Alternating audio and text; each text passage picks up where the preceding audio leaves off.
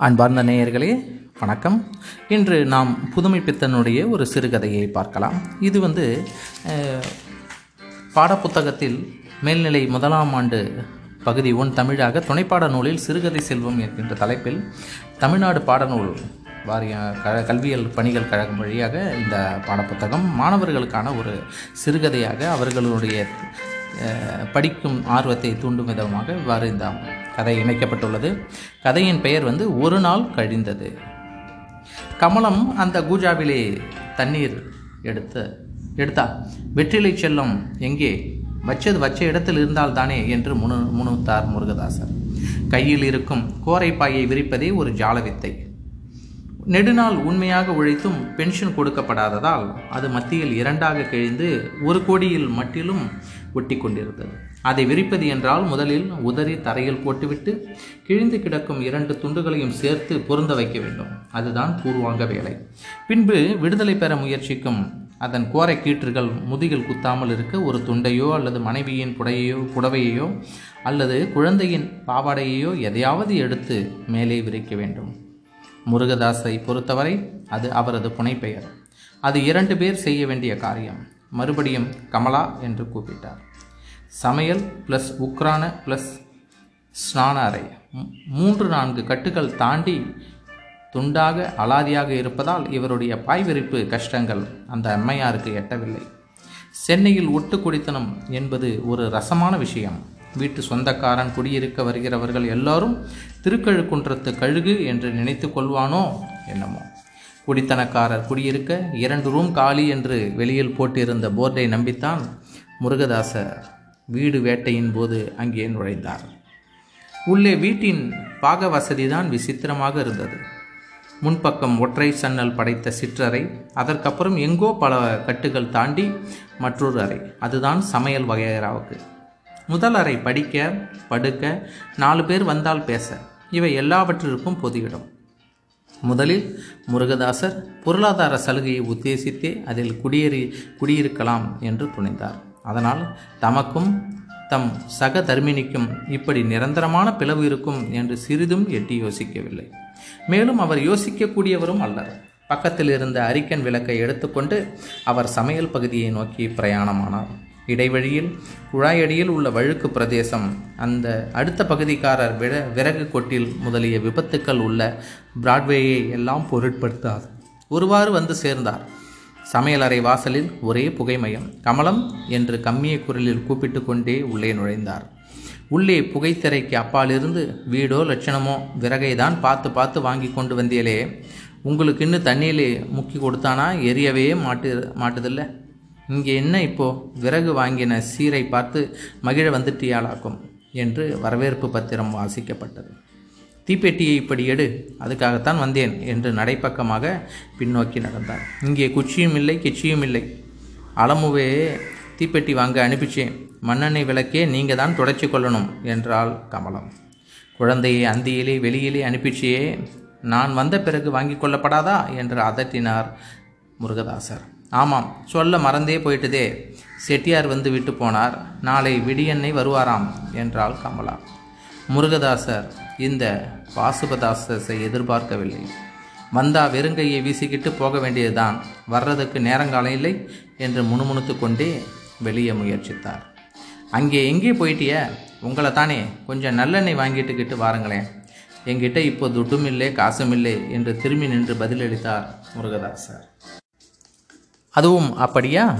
என்ன என்ன இந்த மிள ஒட்டியிலே மூணு துட்டு இருக்குது அதை எடுத்துகிட்டு போங்க. வந்ததுக்கு ஒரு வேலையா அங்கே ஒரு பாடு எழுதி தொலைக்கணும். இங்கே உனக்கு இப்போ தான் என்ன புண்ணாக்கு பகலெல்லாம் என்ன செய்துக்கிட்டு இருந்தேன் இருட்டணும் புறவா என்ன வாங்குறது? எல்லாம் நாளைக்கு பார்த்துக்கலாம். சோம்பல் வந்தால் சாத்திரமும் வரும் எல்லாம் வரும். ஏன்? அன்னைக்கு போய் வாங்கிட்டு வரலையா? எல்லாம் உங்களுக்கு தான். இப்போ தான் அப்பளக்காரன் வந்து கொடுத்துட்டு போனான். பிரியமாக சாப்பிடுவேலேன்னு சொன்னேன். பின்னே அந்த சின்ன குரங்கே என்ன? என்ன இன்னும் காணலே? போனால் போதுதான். நீங்கள் தான் சித்த பாருங்களேன்.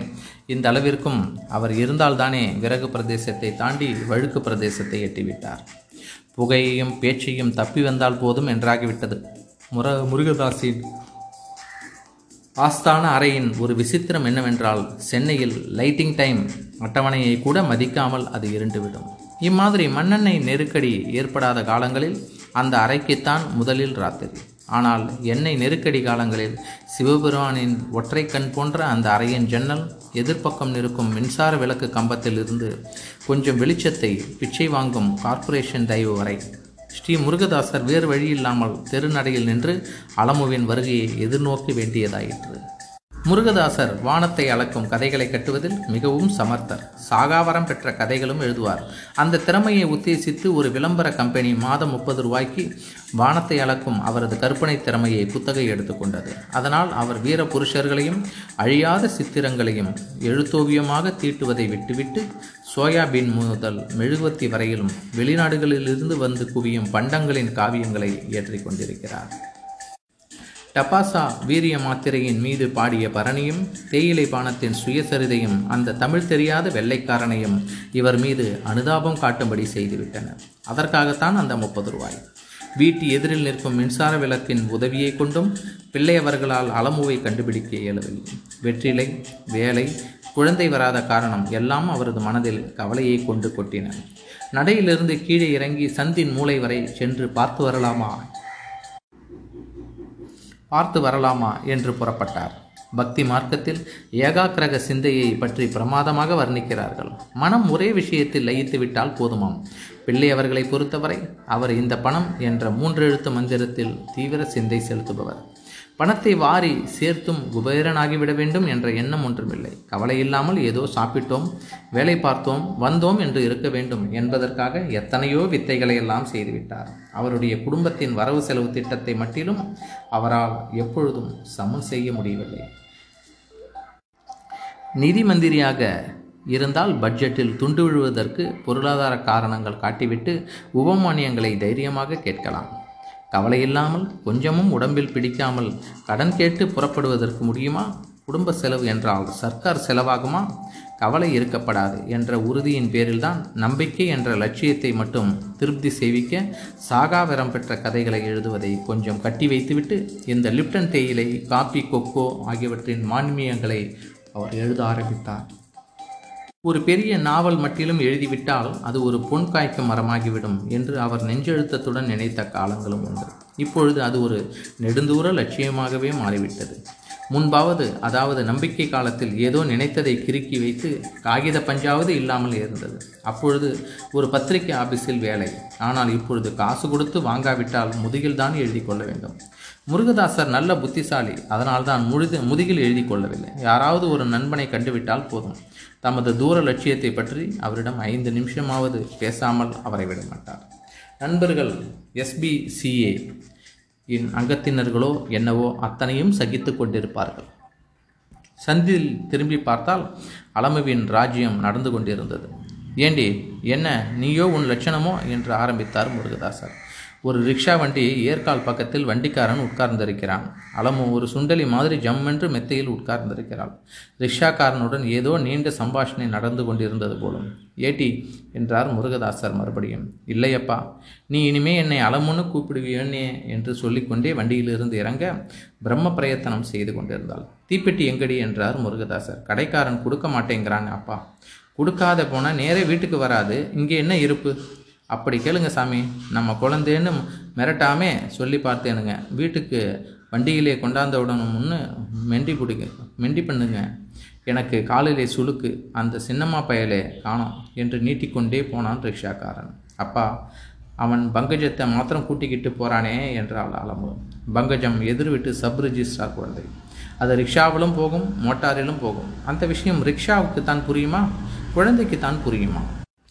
அலமோ ராத்திரியிலே குழந்தைகள் ரிக்ஷாவிலே போகப்படாதடி இறங்கி வா என்று குழந்தையை தூக்கி கொண்டு வாடிக்கை கடைக்காரனிடம் சென்றார் முருகதாசர். பிள்ளையவர்கள் கடையை எட்டு முன்பே கடைக்காரன் சாமி இந்த மாதிரி இருந்தால் கட்டுமா? போன மாதத்திலே தீர்க்கலையே. நானும் சொல்லி சொல்லி பார்த்தாச்சு. பாக்கியை முடித்து கணக்கை தீர்த்துடுங்க. எனக்கு கொடுத்து கட்டாது. நான் பிழைக்க வந்தவன் என்றான். நானும் பிழைக்க வந்தவன் தான் எல்லாரும் சாகவா வருகிறார்கள். முன்னே பின்னே தான் இருக்கும். நான் என்ன கொடுக்க மாட்டேன் என்று சொல்கிறேனா? போங்க சாமி அது ஒன்று தான் பாக்கி. ரூபாய் ரெண்டு ஆச்சு எப்போ வரும்? தீப்பெட்டியை கொடு சொல்கிறேன் பெட்டிக்கு என்ன பிரமாதம்? இந்தாருங்க எப்போ வரும்? எப்போவா சம்பளம் நாளைக்கு போட்டுருவாங்கன்னு நினைக்கிறேன். நாளை இல்லாவிட்டால் திங்கட்கிழமை. திங்கட்கிழமை நிச்சயம்தானே? நான் சீட்டு கட்டணும் என்றான். சரி பார்க்கிறேன் என்று திரும்பினார் தாசர். பார்க்கிறேன்னு சொல்ல வேண்டாம் நிச்சயமாக வேண்டும். ஒரு கவலை தீர்ந்தது. அதாவது திங்கட்கிழமை வரை. பாதி வழியில் போகையில் அப்பா என்றது குழந்தை. அவர் எதையோ நினைத்து கொண்டிருந்ததால் தன்னை எறியாமல் கொஞ்சம் கடினமாக என்னடி? என்றார். நீ தான் கோவிச்சுக்கிறியாப்பா? நான் சொல்ல மாட்டேன் போ. கோபம் என்னடி? கோபம். சும்மா சொல்லு. அதோ பார் பல்லு மாமா முருகதாசரின் நண்பர் சுப்பிரமணிய பிள்ளைக்கு கொஞ்சம் உயர்ந்த பற்கள். அவர் வெளியே நீண்டு கொண்டு தமது இருப்பை அனாவசியமாக உலகத்திற்கு அறிவித்துக் கொண்டிருந்தனர். அதனால் அலமு அவருக்கு இட்ட காரணம் இடுகுறி பெயர் அது. எங்கடி? அதோ பார் வீட்டு நடையிலே என்னை இறக்கி விடப்பா என்று அவரது கையிலிருந்து வழிக்கு விழு விடுவித்து கொண்டு வீட்டிற்கு ஓட ஆரம்பித்தது. மெதுவாக மெதுவாக என்றார் பிள்ளை. குழந்தையா கேட்கும் மாட்டேன் என்றது. அதற்கப்புறம் ஏக கலேபரம் பாவாடை தடுக்கியதோ என்னமோ அளமு வலுக்கட்டாயமாக அங்க பிரதர்ஷனம் செய்ய ஆரம்பித்தாள். பிள்ளை அவர்கள் ஓடிப்போய் குழந்தையை வாரி எடுத்தார். ஆனால் இவர் பதட்டத்திற்கு ஏற்ப அங்கு குழந்தைக்கு ஒன்றும் ஏற்படவில்லை. தோலுக்கு மேலே தொண்ணூறு தொடர்ச்சி பார்த்தா ஒன்றுமில்லை என்று பாடிக்கொண்டு குழந்தை எழுந்தது. என்ன சார் குழந்தையை நீங்கள் இப்படி விடலாமா? என்று சொல்லிக்கொண்டே சுப்பிரமணியம் அவர் பக்கம் வந்தார். என்ன சார் செய்யட்டும் என்ன சொன்னாலும் கேட்கறதில்லை என்று உறுதி மனசில் ஏறி போயிருக்கு.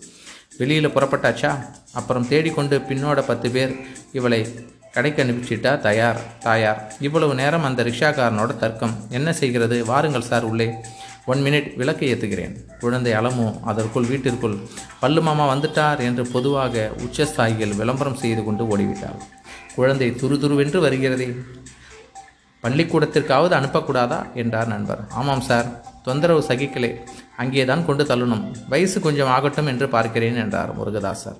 விளக்கு தெரிய உயர்த்தி கொண்டே நேற்று பீச்சுக்கு போயிருந்தேன் சுந்தரத்தை பார்த்தேன் என்று ஆரம்பித்தார் சுப்பிரமணிய பிள்ளை. அந்த ராஸ்கல் வந்துட்டானா? என்றைக்கும் அவன் தொல்லைதான் பெரிய தொல்லையாக இருக்கிறது. இங்கே வந்தானா? ஆபீஸுக்கு வந்து யாருக்காவது வத்தி வச்சுட்டு போயிடுறது. முன்னே வந்தப்போ என்ன எழவு சொன்னானோ அந்த ஆர்டிஸ்ட் பதி இருந்தானே அவனுக்கு சீட்டு கொடுக்க வழி பண்ணிட்டான் என்று படபடவென்று பேசிக்கொண்டே போனார் முருகதாசர்.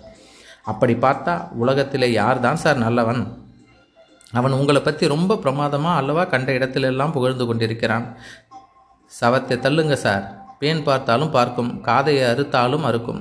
அவன் சங்காத்தமே நமக்கு வேண்டாம். நீங்கள் என்ன சொல்ல வாயெடுத்தீர்கள்? அதுதான் உங்களை பற்றி தான் ஒரு இங்கிலீஷ்காரனிடம் பிரமாதமாக பேசிக்கொண்டிருந்தான் இவ்வளவுதானா? கதை எழுதுறேன் அல்லது கத்திரிக்காயை அறுக்கிறேன் இவனுக்கு என்ன அதே சமயத்தில் வெளியிலிருந்து முருகதாஸ் முருகதாஸ் என்று யாரோ கூப்பிட்டார்கள். அதுதான் அவன்தான் வந்திருக்கிறான் போலிருக்கிறது பயலுக்கு நூறு வயசு. சைத்தான் நினைக்கு முன்னா வந்து நிற்பான். என்பதுதான் என்று முணுமுணுத்தார் முருகதாசர். பிறகு அவர் எழுந்து நின்று வெளியில் தலை நீட்டி யாரது? என்றார். என்ன? நான் தான் சுந்தரம். இன்னும் என் குரல் தெரியவில்லையா? என்று உரத்த குரலில் கடகடவென்று சிரித்து கொண்டு உள்ளே நுழைந்தவர் வந்தார். அவருடைய சிரிப்புக்கு இசைந்தபடி காலில் போட்டிருக்கும் ஜோடு தாளம் போட்டது. என்ன சுந்தரம்? வா வா இப்போதான் உன்னை பற்றி பேசிக் கொண்டிருக்கின்றோம். நீயும் வந்தாய். காப்பி போட சொல்லட்டுமா? அலமு அலமு என்று உறக்க கூவினார் முருகதாசர். எங்கிருந்தோ? என்னப்பா? என்ற அலமுவின் குரல் வந்தது. அம்மாவை மூணு கப் காப்பி போட சொல்லு. சீக்கிரம் ஆகணும். நீ என்ன பத்திரிகையே விட்டு விட்டாயாமே? இப்போதான் கேள்விப்பட்டேன். வயிற்று பிழப்புக்கு எதில் இருந்தாலும் என்ன? சீலை பெயின் குத்துகிறதும் ஒரு பிஸ்னஸாக இருந்தது. அதில் ஒரு சான்ஸ் கிடைத்தால் அதையும் விட்டா வைக்கிறது? நான் பத்திரிகையை விட்டுவிட்டால் கதை எழுதாமல் இருந்து விடுவேனா? ஒரு பெரிய நாவலுக்கு பிளான் போட்டிருக்கேன். தமிழன்களுக்கு அதிர்ஷ்டம் வந்தால் எனக்கு காகிதம் வாங்கவாவது காசு கிடைக்கும். அதில் சென்ட்ரல் ஐடியா என்ன தெரியுமா? நீங்கள் நேற்று பொருட்காட்சிக்கு போனீர்களாமே என்று பேச்சை மாற்ற முயன்றார் சுப்பிரமணிய பிள்ளை. இந்த விஷயத்தை மட் தொட்டு விடாமல் முருகதாசர் கீரல் விழுந்த கிராமபோன் பிளேட் மாதிரி விடாமல் திருப்பி திருப்பி அதையே கதைத்து கொண்டிருப்பார். அப்பா காப்பி ஆயிட்டது. நீ தான் வந்து எடுத்துக்கிட்டு போகணும். சுடுது என்று சொல்லிக்கொண்டு நிலைப்படி இரண்டு பக்கத்தையும் தொட்ட வண்ணமாய் ஒற்றை காலை ஆட்டிக்கொண்டு நின்றாள் அலமோ. அம்மா எங்கே? அம்மா சாதத்தை வடிச்சுக்கிட்டு இருக்கா அப்பா. சரி இதோ வரேன் போ. வாயேன் வர்றேன்னே. போடி உள்ளே. காப்பி ஆறி போயிடும். அப்பா இதோ ஒரு நிமிஷம் என்று சொல்லிக்கொண்டு உள்ளே சென்றார். மாமா நீ என்ன கொண்டாந்தே? என்று கேட்டுக்கொண்டு சுப்பிரமணிய பிள்ளை மடியில் உட்கார்ந்து கழுத்தில் இருக்கும் நெக்டையை பிடித்து விளையாட ஆரம்பித்தாள் அலமோ. அதை எப்படி பிடித்து அதை பிடித்து இழுக்காதே. மாமாவுக்கு கழுத்து வலிக்கும் என்றார் சுந்தரம் பிள்ளை. வலிக்காதே என்று மறுபடியும் ஆரம்பித்தாள். முருகதாசரும் மேல் துண்டின் உதவியால் ஒரு செம்பை ஏந்திய வண்ணம் உள்ளே நுழைந்தார். என்னப்பா மூணு டம்ளர் கொண்டாந்தே? எனக்கில்லையா? உனக்கு என்னடி இங்கே? அம்மா கூட போய் சாப்பிடு. மாட்டேன் என்று ஒரு டம்ளரை எடுத்து வைத்து கொண்டது குழந்தை. முருகதாஸ் காப்பியை ஆற்றி சுந்தரம் கையில் ஒரு டம்ளரை கொடுத்தார். சுந்தரம் வாங்கி மடக் மடக் என்று மருந்து குடிப்பது போல் குடித்துவிட்டு காப்பி வெகு ஜோர் என்று சர்டிஃபிகேட் கொடுத்தார். மற்றொரு டம்ளர் சுப்பிரமணிய பிள்ளையிடம் கொடுக்கப்பட்டது. மாமா எனக்கில்லையா? என்று அவரிடம் சென்று ஒண்டினால் அளவும் வாடி நாம் ரெண்டு பேரும் சாப்பிடுவோம் என்றார் முருகதாசர். மாமா கூட தான் என்றது குழந்தை. சுப்பிரமணிய பிள்ளை கையில் இருந்த டம்ளரில் அலமுவை குடிக்க வைத்தார். பாதியானதும் போதும் என்றது குழந்தை. இந்தாங்க சார் என்று மற்ற டம்ளரையும் நீட்டினார் முருகதாசர். வேண்டாம் வேண்டாம் இதுவே போதும் என்றார் சுப்பிரமணிய பிள்ளை. நான் சென்ஸ் என்று சொல்லிவிட்டு குழந்தை எச்சிற்படுத்தியதை தாம் வாங்கி கொண்டார் தாசர். நேரமாகிறது மவுண்டில் ஒரு நண்பரை பார்க்க வேண்டும் என்று எழுந்தார் சுந்தரம். அதற்குள்ளாகவா வெற்றிலை போட்டு கொண்டு போகலாம் என்றார் முருகதாசர். கையில் எடுத்துக்கொண்டேன் நேரமாகிறது அப்புறம் பார்க்கிறேன் என்று சொல்லிக்கொண்டு வெளியேறினார் சுந்தரம். கையில் இருந்த புகையிலையை வாயில் ஒதுக்கிவிட்டு சிறிது சிரமத்துடன் தனக்கு நேரமாவதை தெரிவித்து கொண்டார். சுப்பிரமணிய பிள்ளை. தொண்டையை சிறிது கனைத்து கொண்டு சுப்பிரமணியம் உங்களிடம் ஏதாவது சேஞ்ச் இருக்கிறதா? ஒரு மூன்று ரூபாய் வேண்டும் என்றார் முருகதாசர். ஏது அவசரம்? சம்பளம் போடலை. இங்கு கொஞ்சம் அவசியமாக வேண்டியிருக்கிறது. திங்கட்கிழமை கொடுத்து விடுகிறேன். அதற்கென்ன பரிசை எடுத்து பார்த்துவிட்டு இப்போ என் கையில் இதுதான் இருக்கிறது என்று ஒரு எட்டனாவை கொடுத்தார் சுப்பிரமணியம். இது போதாதே என்று சொல்லி அதையும் வாங்கி வைத்து கொண்டார் முருகதாசர். அப்போ என்று மீண்டும் ஆர ஏதோ ஆரம்பித்தார். பார்ப்போம் எனக்கு கொஞ்சம் வேலை இருக்கிறது என்று சுப்பிரமணியமும் விடைபெற்று சென்றார். முருகதாசர் தனது ஆஸ்தான அறையின் சிம்மாசன பழைய கோரைப்பாயில் உட்கார்ந்து கொண்டு அந்த எட்டனாவை திருப்பி திருப்பி பார்த்து கொண்டு நீண்ட யோசனையில் ஆழ்ந்திருந்தார். அங்கே என்ன செய்கிறீங்க? என்று மனைவியின் குரல். நீ தான் இங்கே வாயேன். கமலம் உள்ளே வந்து அப்பாடா என்று உட்கார்ந்தார். அவர் கையில் இருக்கும் சில்லறையை பார்த்துவிட்டு இதேது என்றார். சுப்பிரமணியத்திடம் வாங்கினேன். உங்களுக்கும் வேலையில்லை என்று முகத்தை சினுக்கினாள் கமலம்.